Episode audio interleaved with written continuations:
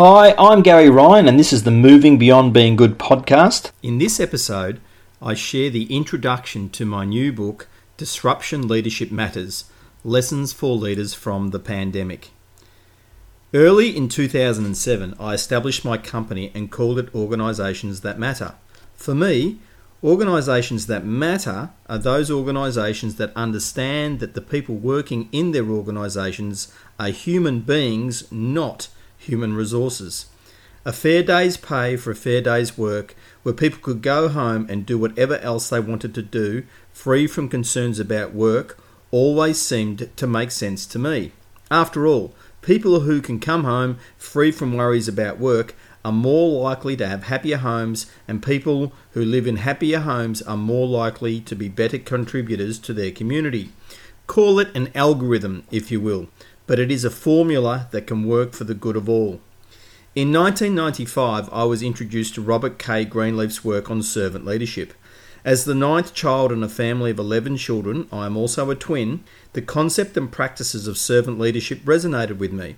Servant leadership matched my experiences of my upbringing. My parents, Eddie and Olga Ryan, were true servant leaders.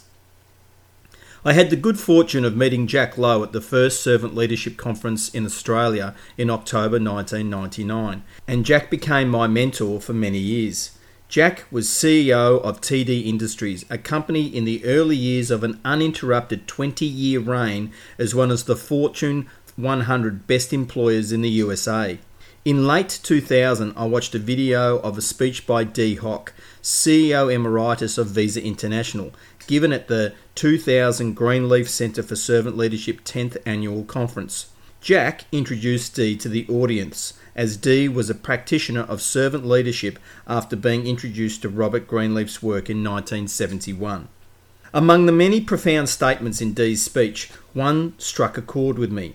It seemed to resonate with my DNA. Quote, People are not things to be manipulated, labelled, boxed, bought, and sold. Above all else, they are not human resources. They are entire human beings containing the whole of the evolving universe, limitless until we start limiting them.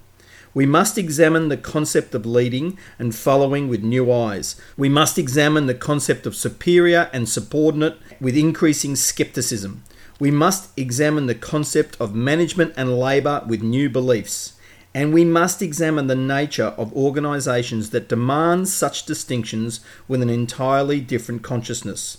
It is true leadership, leadership by everyone, leadership in, up, around, and down this world so badly needs, and dominator management it so sadly gets. End quote. Dee, the founder of the world's most successful financial institution, said that human beings are not human resources. I commenced a graduate diploma in human resource management in July 1999 and studied part time via distance education because I worked full time.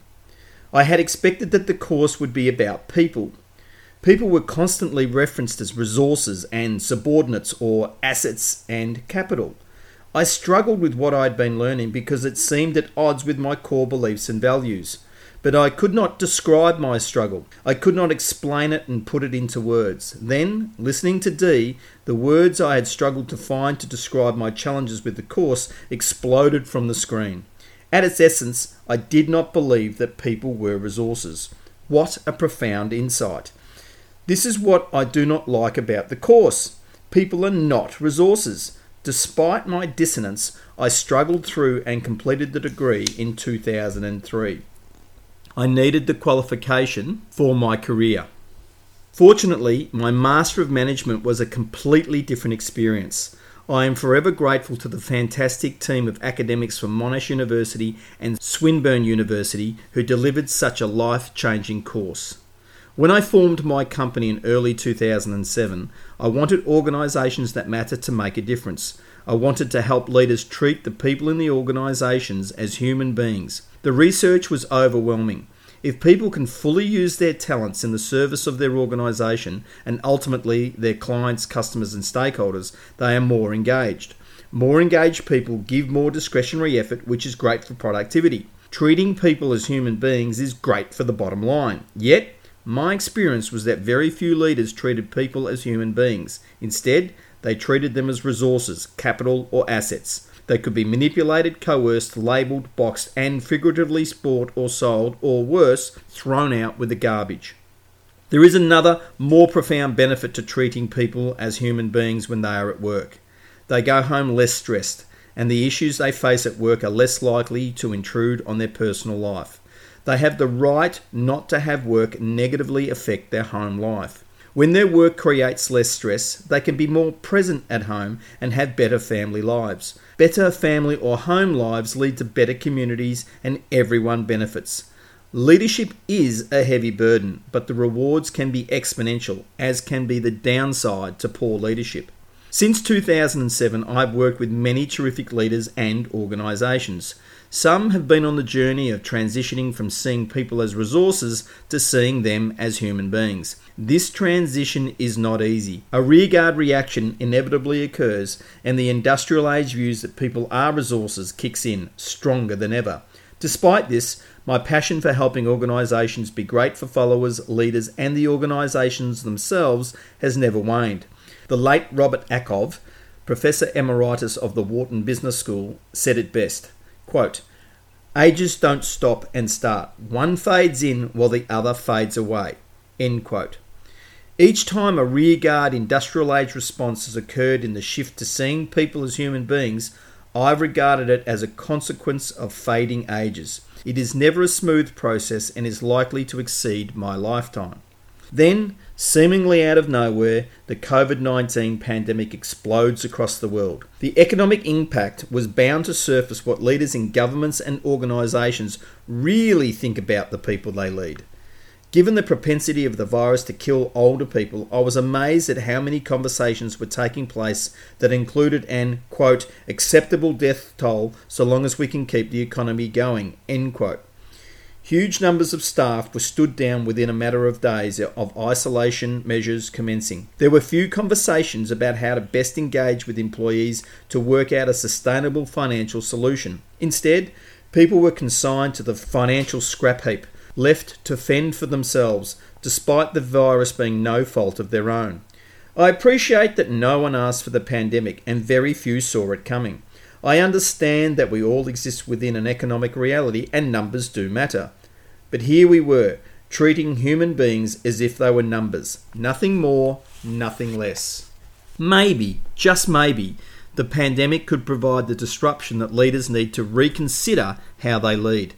What if the pandemic was the catalyst for reflection that helped leaders see, for the first time, the pre existing flaws in their leadership and thinking to which they were blind? What if leaders within the HR industry paused to reflect on what the acronym HR actually means? What if they chose to change the name to something more people focused as a result of that reflection? What if the people with HR in their title decided to have a conversation about the name of their role? I witnessed leaders taking actions that they seemed to dislike but were compelled to do because that is what a leader must do. These leaders appeared helplessly trapped in a failing 20th century mindset, yet they could not see any other way of being a leader. Indeed, there must exist other examples where leaders had shown that human beings do matter. Despite the harsh reality of the numbers, a genuinely humanistic version of leadership was likely occurring while other leaders defaulted to the humans as resources view of the world. What if I found and shared examples that showed that leaders could care for the people and manage the numbers simultaneously? What if the lessons better prepare organisations for the down times when applied during the good times? After all, Bob Chapman, CEO of Barry-Wehmiller, a company with a US $3 billion turnover and employs 12,000 staff across the world, says, quote, Economies do not follow a straight line. They go up and down. It is my responsibility to build a business model that can sustain the downs. End quote. Therefore, I wanted to write this book. I wanted to provide leaders with an opportunity to see the world through a different set of eyes. While enormous pain has been inflicted upon economies, and I wish it had not occurred, what if there was a resource that could help leaders become true leaders of human beings? What if this disruption could have a positive outcome? What if the disruption could increase the speed at which we move away from industrial age thinking and behaving? What if there was a resource that could show you how to lead in the 21st century? So I started writing. Literally, on that same day, I saw a LinkedIn post from one of my peers, Marie Harris, PhD. Quote, the worst thing we ever did in corporate America and Australia was to take the most vital part of any company, the people powering it and label it so dismissively as human resources. Such an important comment to be made by Adriana Stan and Tom Goodwin in this World Economic Forum article on where HR is at and where it needs to be. We all mouth those words, quote, our people are our greatest assets, end quote, but they are too often treated as mere resources, and when people are treated like that, they tend to become an organisation's greatest liability. End quote. Marie and I had met at a facilitator workshop organised by Ian Berry in 2010. We struck up a friendship and have remained in contact over the past 11 years. Marie's post was the confirmation I needed write the book. I live with my wife and five children in Melbourne, Australia. Between 2020 and 2021, Melbourne has been one of the most locked down cities in the world. I've written the manuscript during this period, and as of September 2021, when the final drafter is about to be sent to the editor, we continue to be in lockdown. I'm incredibly proud of Michelle and our five children Liam, Sienna, Callum, Aidan, and Darcy. We've been fortunate that COVID 19 is yet to enter our humble home. While comfortable, not all children have a bedroom to themselves. One of our children, Callum, is an elite dancer, and the family agreed for him to use the living area for his classes, despite this area being the heart of the house. Our children have remained responsible for their learning from tertiary level to primary school. Michelle has been extraordinary with her work, set up in our walk in robe in our bedroom. I have continued to run the business, which was negatively impacted by the first lockdown in 2020. I am forever grateful to my clients, many of whom I've worked with over multiple years, for their loyalty and support during these difficult times. Together, we have experienced too many lockdown birthdays to count, non COVID medical issues and surgery, brief moments of relief and excitement from the removal of restrictions, opportunities where we escape from the city to spread our wings in the countryside, to our fair share of dark moments and many, many conversations about controlling what we can and letting go as best we can what we can't. Our daughter Sienna turned 18 and completed her Year 12 education in 2020 and commenced her university degree this year. We were fortunate to have a party for our elder son Liam for his 21st birthday, albeit with restrictions on the number of guests. Both Michelle and I share responsibilities with our siblings for our elderly mothers. From a leadership perspective, the most crucial test of our leadership has been with our family. I can promise that everything Michelle and I have learned over the years has been drawn upon to help us navigate this most extraordinary experience. Like your life, the pandemic has significantly impacted every aspect of our lives. I understand we are not unique, but we have certainly had our unique experience of the pandemic. We dream of regaining our freedoms and of the day when the pandemic is a memory. No doubt you do too. Please remain safe and healthy, and I hope you enjoy the book. The book is due to be released in early December 2021. I look forward to sharing it with you.